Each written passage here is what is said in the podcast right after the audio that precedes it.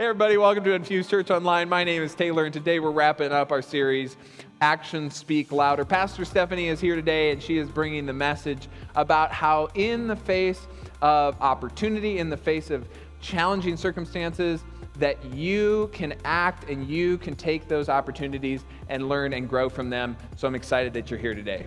Um, good morning. Uh, my name is Stephanie. Uh, if you haven't met me, I am married to a Taylor, and this is the one time a year he asked me to speak. Um, and I think I've figured out the reason why. Um, it's because I get you out on time, and if he were to have me get you out on time, you're going to put pressure on him to get you out on time each week. So um, but no, I'm excited to be here this morning and um, bring to you the last message of the series, Actions Speak Louder Than Words. Um, so, if you don't know me, um, my full time job, I'm a health and benefits consultant. Um, so, during the week, um, I am working with employers on their benefit plans, and then nights and weekends, I get to be a mom to Everly and Elia, and then a wife to Taylor. So, I also uh, got to um, join Taylor in starting this church and go on the journey. Um, we got to go to seminary together, which was a really fun experience, and take some of the same classes together. My emphasis uh, was a little bit different. I focused on um, spiritual formation and Christian discipleship. So I get to live that out in our kids' environment each week. And so a lot of times I'm not in here, so there's some of you that are new faces to me. Um, but I get to be down investing in our kids and just have an awesome time down there pouring into some of your kids each week. Um, so, this morning, I need to preface two things um, before I dive into today's message. Uh, the first is I want you to know that, um, speaking for both Taylor and I, a lot of times when we give these messages, um, we are just um, as broken and imperfect as each of you here are today. And a lot of these messages are for us as well. And so, as we um, prepare these messages, a lot of it's what's happening in our own life and it's experiences of how God has worked in our own life. So, I, I join you in this journey, and as I share some of these experiences, that um, these are parts of our lives that are real, and we need to hear these messages just as you do in each of these seats. The other thing I want to preface is Taylor and I get um, to dive into other people's church planting journeys and get to explore other resources um, that we have available as we prepare. And so I wanted to give credit where credit is due because this message was inspired by a book that I read earlier this year by a church planter, um, by uh, an author called Mark um, Batterson. And the book is called In a Pit uh, with a Lion on a Snowy Day. And so if you are interested in the story I'm going to share with you this morning, this is a great book, um, and I would encourage you to dive into this and other um, stories about today's character um, as I talk about the story of Benaiah this morning. So, we're going to dive into um, this story, and it comes from the, the, the book of Samuel, 2 Samuel. And to preface this, David is speaking his last words, and he's talking um, about his mighty warriors and who was uh, under him and the greatness of each of these mighty warriors. And so in the book of 2 Samuel, chapter 23, it says this It says, Benaiah, son of Jehoiada, a valiant fighter from Kabzeel, performed great exploits. He struck down Moab's two mightiest warriors. And then in the next verse, it says, He also went down into a pit on a snowy day and he killed a lion. And then it says in the next verse, and he struck down a huge Egyptian. Although the Egyptian had a spear in his hand, Benaiah went against him with a club. He snatched the spear from the Egyptian's hand and killed him with his own spear. And when you read this, to me, I'm like, wow, he's like a beast. He's like taking down two of Moab's fight, finest warriors. Another fight that he was in, he took the guy's spear when he had a club and he killed him with his own spear. But one of the verses that's really interesting to me is the verse about the lion. And that's what I'm going to focus on this morning. When he says that he jumped into a pit, he went into a pit on a snowy day and he killed a lion. I don't know about you, uh, but when I'm reading verses in the Bible or reading stories, I like to put myself in their shoes. I like to visualize what if that was me? I don't know if that's something that you do at all, but for me, I was thinking about this. And if I were encountered with a lion, and as the lion is registering, and I see him with my eyes, and those optical nerves are sending messages to my visual cortex of what's going on, what am I going to do? I don't know about you, but I'm not sure that I would have done what Benaiah did. Um, I'm not sure that I would have chose to even in, in, encounter the lion. I don't know why I would be in a situation where I would be with a lion. But he, he did something different. He decided to engage with this lion. So I did a little bit more research just to back up my theories about um, a lion and fun facts about lions and fun facts about myself, just to see if my reasoning is fair. So I want to share with you a little bit of information that I found out about lions. And some of this was new to me.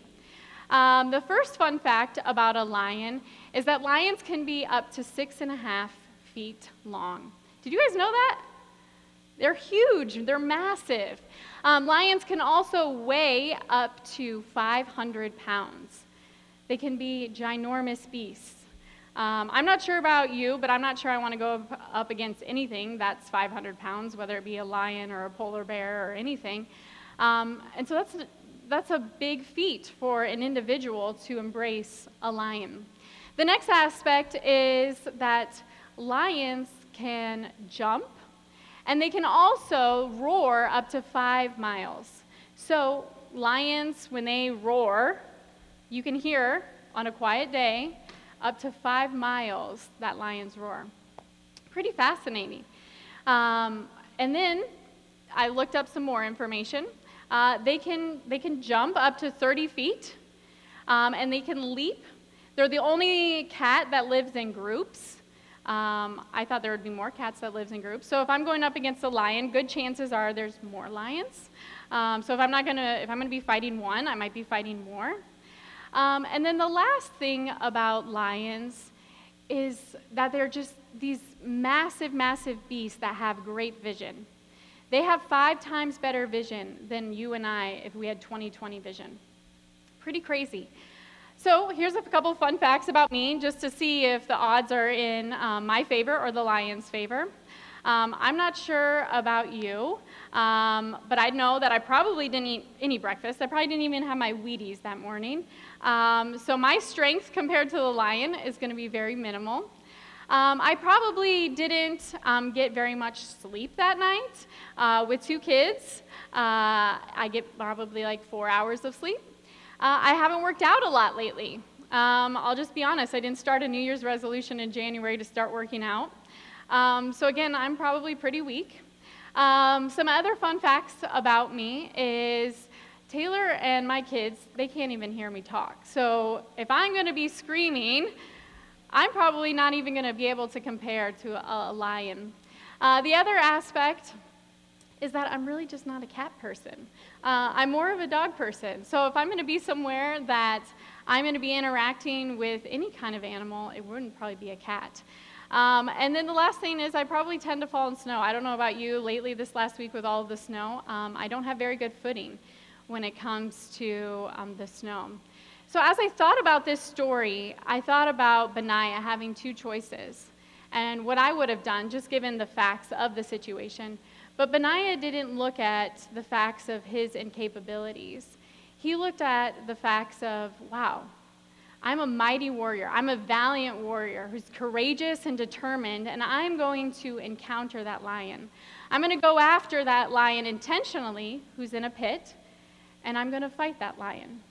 Just like he fought Moab's two mightiest warriors and a very, very large Egyptian.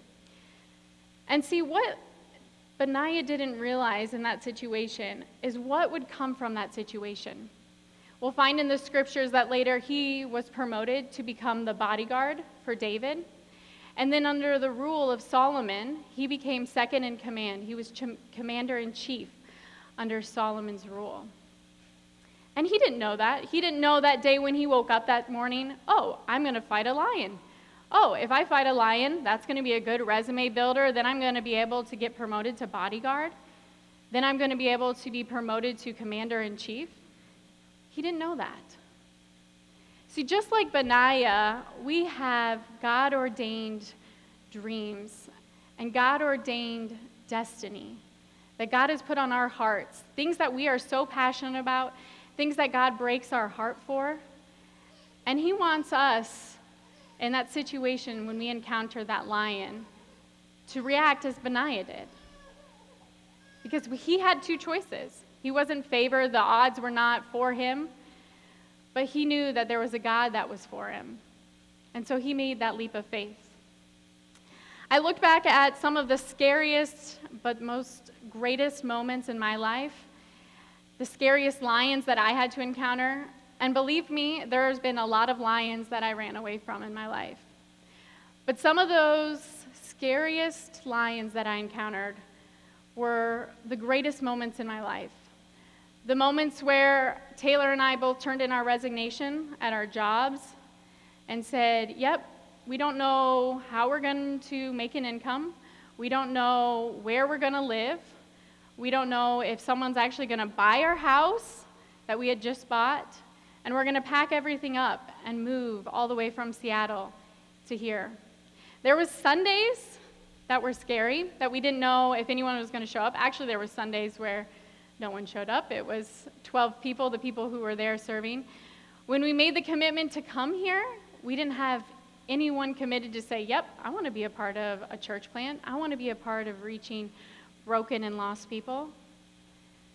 There's been moments even since then that the, the next Sunday we didn't know if we had a space to meet in. There was challenges of where are we going to meet? We, we don't have a long-term contract. We're not sure if we can meet in the school. But see, those moments, those scariest moments, those biggest lions, those 500 pound problems that we saw, were moments where we came alive. It's where we started living and putting our faith in a God that was much bigger than anything that we could have ever imagined. Don't get me wrong, there was nights where we would lose sleep. There were days in which we didn't know how we were going to make it to the next day. There was people in our lives that were saying that you, you can't do this. There were many, many tears, many, many times that every day was uncertain with what the next chapter would hold. But we saw God work in divine ways that we would have never seen him work if we didn't put a little skin in the game and say, Yep, I'm going to chase that lion. There was huge, huge risk in each of those steps. And I think one thing that we, we forget sometimes is that in that huge risk, though, we create opportunity. We create opportunity and space. We stop putting our God in a box and say, uh, we want him only to be in this aspect of our life. We take him out of that box, and our God becomes bigger than anything that we could have ever imagined. In theological terms, there's two types of sin. And in each type of those sin, there's, there's a, a part of us that plays a role in that. And that sin is called commission versus omission. And commission is the sin of doing something.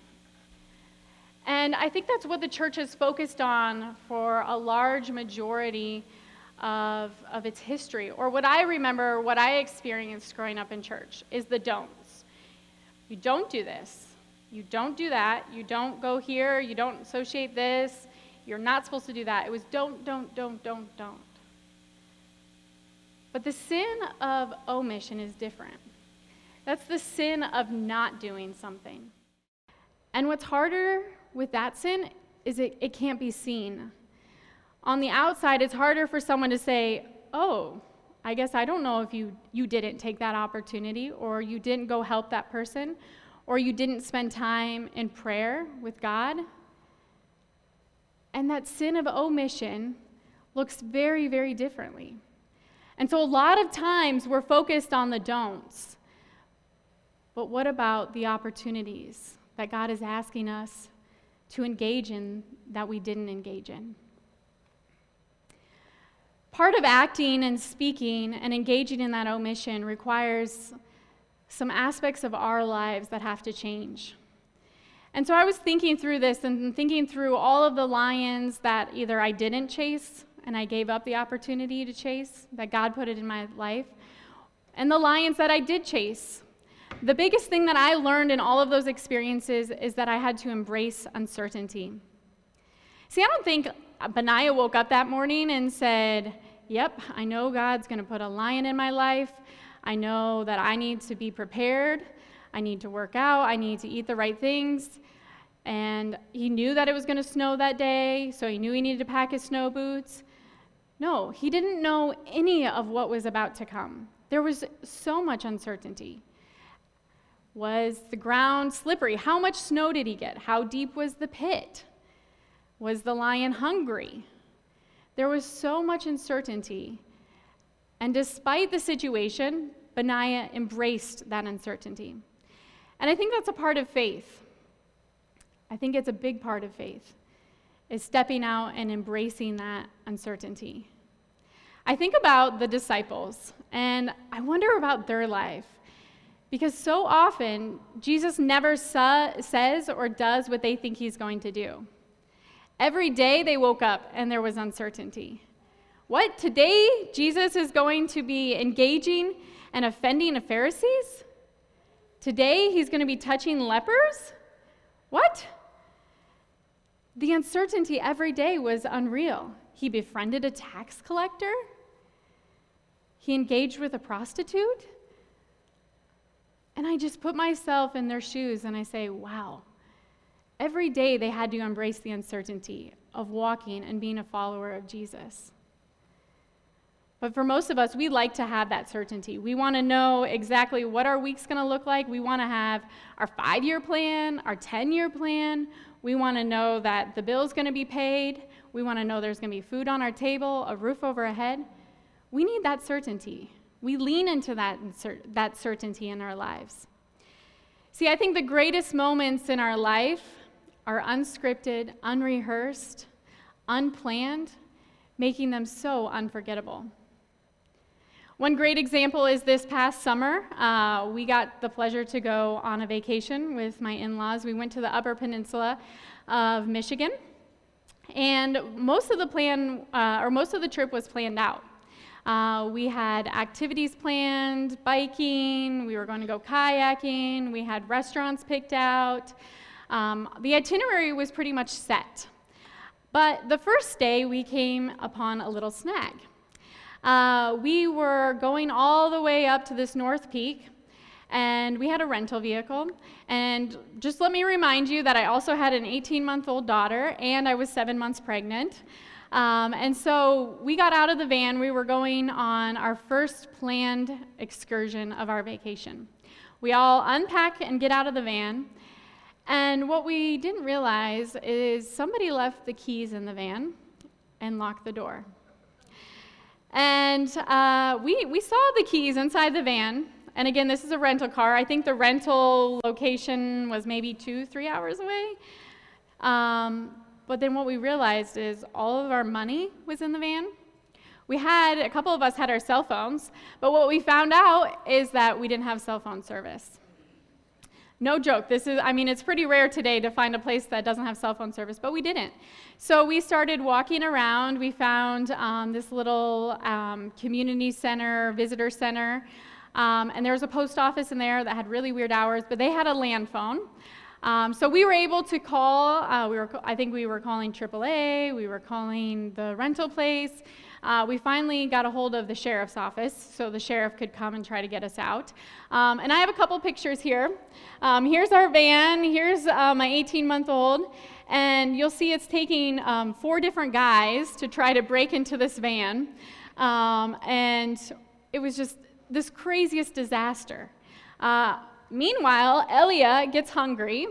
Um, and again, we don't have any money, so we're walking. We found a candy shop, and we're in trying to explain to this candy shop that we don't have any money. They probably think we're crazy. She finally gives Elia this 10 cent sucker, and this whole crazy, crazy story uh, just became so unforgettable. We had a great time the rest of our, our trip. Um, and it even made the Christmas card this year. There's about 10 sentences here. And there was a lot of amazing things that happened this year, um, including Everly being born, but the, the unforgettable moment of being locked out of the van on our first day of our vacation made the Christmas card. And it was that moment and that realization and this story that stuck with me. I can't tell you all the other details of all the other things we did, but this moment was so real and so memorable because it was unplanned. It was all uncertain, it was unrehearsed, and it made it unforgettable. I think the part that we don't like about the uncertainty is the uncertainty is complex. There's a lot of layers. The situation was complex. But guess what? Marriage is complex, kids are complex, money is complex. When you get success, that's complex. So I thank God for all the complexity, because without those things, my life would look so totally different. All those things make our lives complex, and a relationship with God is complex. But I'm grateful for that complexity. I think the other thing we have to remember is that within that uncertainty, we can't be on the defense. We can't say, oh, okay, I need to guard myself from this uncertainty. I need to move towards offense. And again, so much of the church's history and the life of sometimes um, years after years after years is we play defense. Christians are often known more for what we're against than what we're for. So often we want to just put this box around us and guard and protect ourselves. I, I, I, can't take the uncertainty. But we have to stop living out of that memory and going through the motions and start living out of our imagination and creativity and really move into an offensive position. The other thing is, we may have to realize that we may look foolish. There's been a lot of times that in all of those situations where I had to embrace that uncertainty, I had to chase those lions that were in my life, that I had to look foolish. As I was looking through scripture, I looked through countless stories in which those people who embraced uncertainty, who exercised their faith, had to look foolish. I thought about the story of Noah building a boat in the desert. Can you imagine people around him like, what is he doing? He's absolutely crazy. He's lost his mind. He's foolish. I thought about the story of Elizabeth shopping for maternity clothes at 90 years old. Can you imagine the looks? Like, is she nuts? I thought about the story of Moses lifting his hand above the sea, and people around him, like, okay, how are we going to cross this? What are you doing with your hand? He had to look foolish to people outside of the situation. I thought about the situation of David picking up little stones or little rocks, and people around watching the battle that was about to happen. They probably thought he was foolish for bringing little stones to to defeat this huge Goliath. I thought about Peter stepping out of the boat. I bet people thought he was foolish. He's going to get out of the boat. What does he think is going to happen?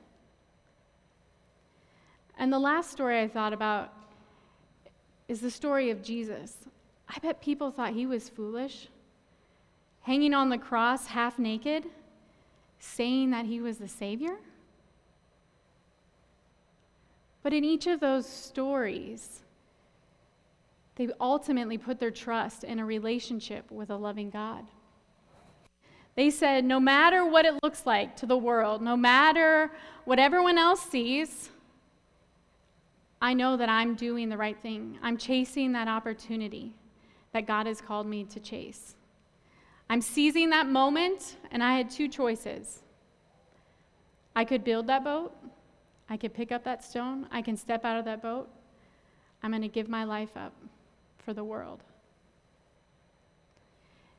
I think our biggest enemy, when we look at looking foolish, our biggest enemy is great is that greatness is good. When we have a good life, when things are going well, when we are already seeing success, the biggest thing that is holding us back is when things are good.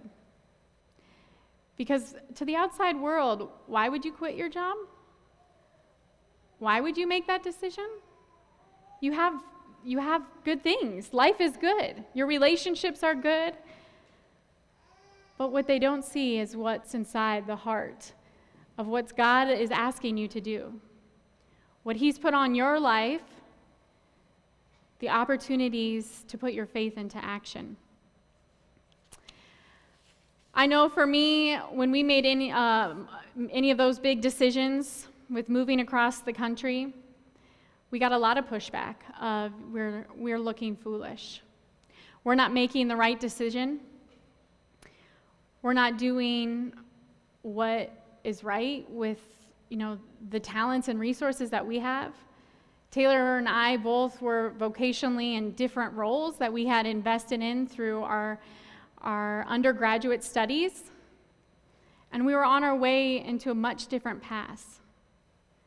But to the outside world, it looked foolish. But I can't imagine my life today if I didn't seize some of those opportunities. And there's a lot of times that I look at the opportunities I didn't seize and I say, what would my life have been if I had seized those opportunities? I think we all love telling God our, our, our long term plans. We love telling God exactly how we want Him to work, when we want Him to work, and where we want Him to work, and where we want Him to show up. And we tell Him those things, not realizing He's so much bigger than any of that that you're telling Him.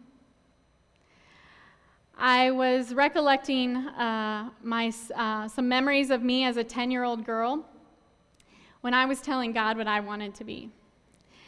And some of you may not know what this is, but I was telling God that I wanted to be a blacksmith. Does anyone know what a blacksmith is? A few of you? Okay. You might think this is funny, but there's a picture of me here. And I was dressed up as a blacksmith multiple Halloweens because that's what I wanted to be. And on September 12th, um, maybe, or maybe one, two, and four, maybe I wrote it over three days, it took me that long. Um, in 1998, I wrote a story called My Life. I said, My name is Steph. I raise chickens. I have two cats and six cows and one dog. I want to be a blacksmith when I grow up. I take riding lessons because I love a horse. I want a horse for my birthday. I love a sister named Stacy and two brothers named Sam and Simon. I have a mom named Teresa and a dad named Mervyn. And if you don't know what a blacksmith is, it's someone who heats up metal and iron and steel and they forge different things out of this hot iron. They have an anvil that they hammer and they make these beautiful pieces out of metal. And that's what I wanted to be. I don't even think they exist. I think it's an extinct position nowadays. I probably, if I was a blacksmith today, probably uh, be in a very interesting place in the world and probably not making much money and um, my family would be living in very interesting conditions. Um, but that's what I told God that I wanted to be. And there's nothing wrong with that. But God had something far, far greater than being a blacksmith. And it doesn't mean that someday I'll get to live out this dream or when I retire, I can pick it up as a hobby or I can turn my garage into my blacksmith shop. But so much of our life and so much of our time that we spend, we tell God what we want, what we expect, where we want Him to show up, and what we want Him to do. And I wonder if Benaiah had done that same thing. Benaiah didn't know to pray, okay, God, step one, I want to encounter a lion so I can chase him and kill him. Step two, I want to become the bodyguard to David. And then step three, I want to become the second in command of all of the army of Israel. Benaiah didn't even know any of these three things were possibilities. I'm going to ask the band to come up um, because I think that when we start telling God how we want Him to work, we make our God this small. God is so much bigger than anything we could ever imagine. He wants to work in your life in ways that you can't even put into a five year plan, a 10 year plan. God wants to do things in your life that you've not even ever imagined. But do you know what He's asking us to do? We have to start running towards Him, we have to start seeking Him. We have to start praying something different. We have to start praying, God, what are the lions in my life? What are the opportunities that you've put in my path? What are these God sized dreams that you want to lay on my heart? Wouldn't our prayer life look different? Wouldn't our days look different? What are the opportunities that you're missing because you're telling God what opportunities you want Him to put in your life? And we still do that today. Taylor and I are caught in that of we have dreams for this church. We have dreams for our lives. And we get caught in that because we want to pray, God, I want this church to look like this. I want everyone to experience this community. And that, that, that's not bad. It's just we're putting God in a box. And for us, we have that challenge. Every day, I'm caught in that challenge of telling God. On my drives to work, in different situations and in, in relationships, and I'm caught with stopping myself and saying, Nope, I need to seek God. I need to run after the unimaginable and see how God can show up in my life. And I need to become a lion chaser instead of running from a lion. I found these little lions online. They're extremely, extremely tiny. But I want to invite each of you to join me in a 30 day challenge. I bought lions for each of you, and as the band plays this next song, I want to invite you up to come and grab a lion. And you may not know what your next lion is that you, you need to chase. You may not even be in a place where it's like, God, I'm not even sure how you're even showing up in my life right now. But I want you to come up and grab a lion. And for the next 30 days, set it somewhere where you see it every single day. Put it on your bathroom sink where you see it while you're getting ready. Put it in your pocket and take it with you each day. Set it on your desk at work. And look at that lion. And when you look at this lion, say, God, I want to seek you today. I want to ask you for you to show up and show me the opportunities that I need to seize. Give me the courage to embrace this 500 pound problem. Give me the courage to embrace uncertainty, to move into offense, and to step out in faith. So I'll let uh, the band play the song. Come up and grab a lion and commit to, to seeking out God instead of telling God what plans you want Him to do in your life. For some of us, our lions might mean taking the time to invest in a relationship. For some of us, our lions might mean picking up the phone and making a phone call, setting up a meeting, applying for a job, submitting your resignation. It may start with a small mustard seed opportunity that you've been missing. See, I think one of the biggest regrets that we'll have at the end of our life is those opportunities we didn't take. Those what if questions of what if I had only done that? How would it have turned out differently? God has big plans, and He made each of you so unique.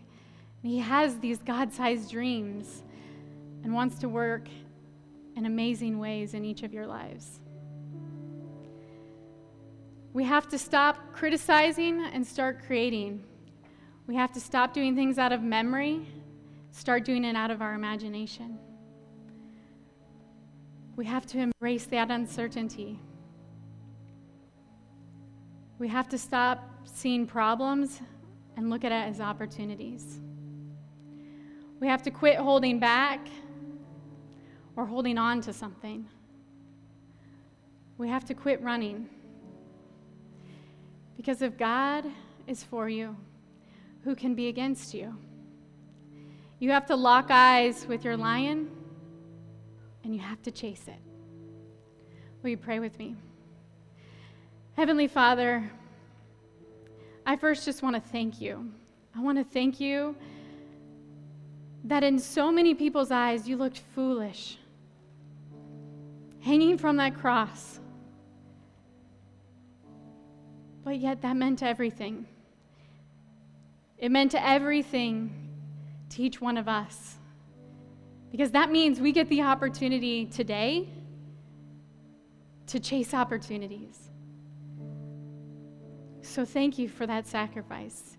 Thank you for creating just the opportunity to chase lions, to be able to be here in your presence and chase these dreams. Thank you for giving us these God sized dreams. I pray that over the next 30 days, as we see these lions in our life, and we see this little figure of a lion, that we're reminded to seek you. Pray that each one of us will put, be put with a burden of, of seeking you out instead of telling you how we want you to work. I pray that each of us will go after something that's destined to fail unless you intervene and your divine intervention steps in. Because we want to see you work. God, thank you for being so graceful and so loving and giving us each a unique design, a unique makeup of who we are, that no matter where we've come from or what we've done, that you love us so much to still have a God sized dream for each of us. I pray that as we seek these opportunities, that we stop and we say thank you when we, you give us those opportunities. God, I know that there's going to be challenges as we are chasing our lions. There's going to be fears. There's going to be a world around us that says, you can't do it. And place doubts in each of our minds and our hearts. I pray that you will be with us in each of those moments and that you will give us the strength to keep pursuing and moving forward. I pray for each person as they, they lock eyes with their lion. And that they know that you're with them, you love them unconditionally, and that you're our biggest, our champion for us being successful. We love you and we thank you for this opportunity to be here worshiping with you this morning and pray that we can continue to live out your will in our lives. Amen. Hey, thanks so much for joining us for this series. Next week, we're kicking off a brand new series called Modern Love, where we're going to tackle some of the modern misconceptions about love and how you and I can love better. So I hope you'll be there for that. Thanks so much for joining us.